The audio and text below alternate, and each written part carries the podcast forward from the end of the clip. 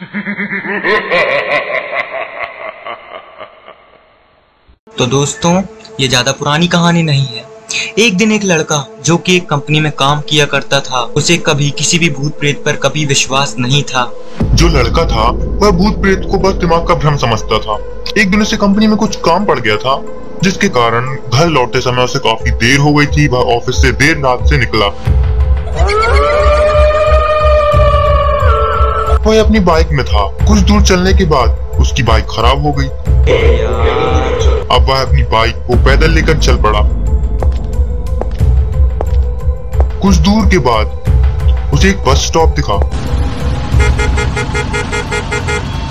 वह कुछ देर बाद वहाँ रुक गया। उसके पास एक साधु आकर बैठ गया, जिसके बाद साधु ने अपने पास एक बीड़ी रखा हुआ था।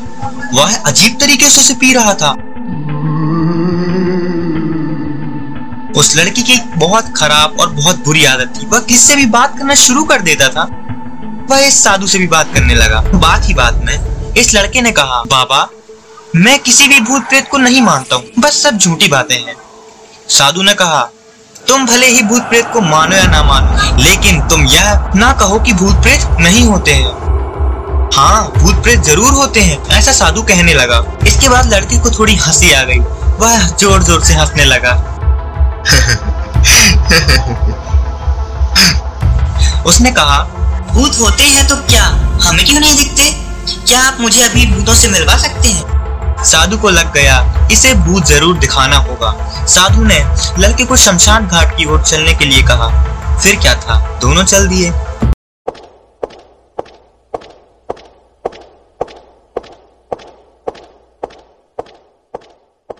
तो फिर क्या था? रास्ते में लड़के को थोड़ा डर लगने लगा। फिर भी वह अपने डर को कम करता हुआ आगे बढ़ता जा रहा। कुछ देर बाद वह दोनों शमशान घाट पहुँच गए।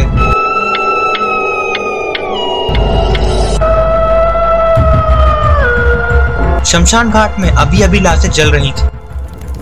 साधु ने उसको एक स्थान पर बैठाया, जहाँ कुछ समय पहले लाश जली थी। साधु ने ज़मीन पे एक लोहे की कील गाड़ दिया।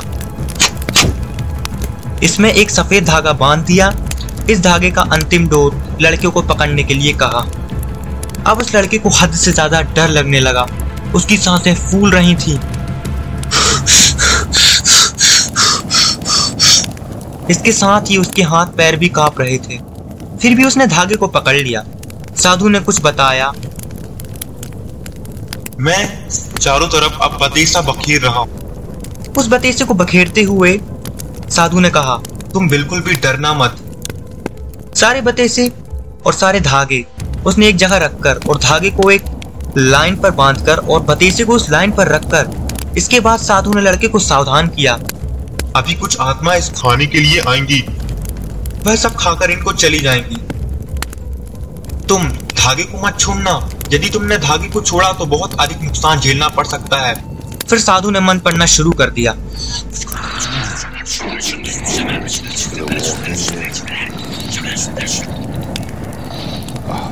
कुछ मंत्र पढ़ने के बाद साधु ने लड़के को आँख बंद करने के लिए कहा।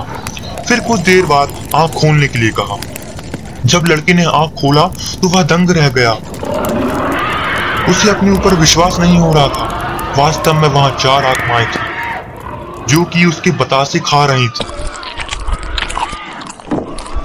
लेकिन जब उसने देखा कि उसके पड़ोस में रहने वाले व्यक्ति की आत्मा भी वहाँ है, जो कभी कुछ टाइम पहले मर गए थे तो उसके हाथ से अचानक धागा छूट गया। अब वहाँ पर साधु नहीं था। वह लड़का तेज़ी शमशान घाट की ओर से घर की तरफ़ भागने लगा।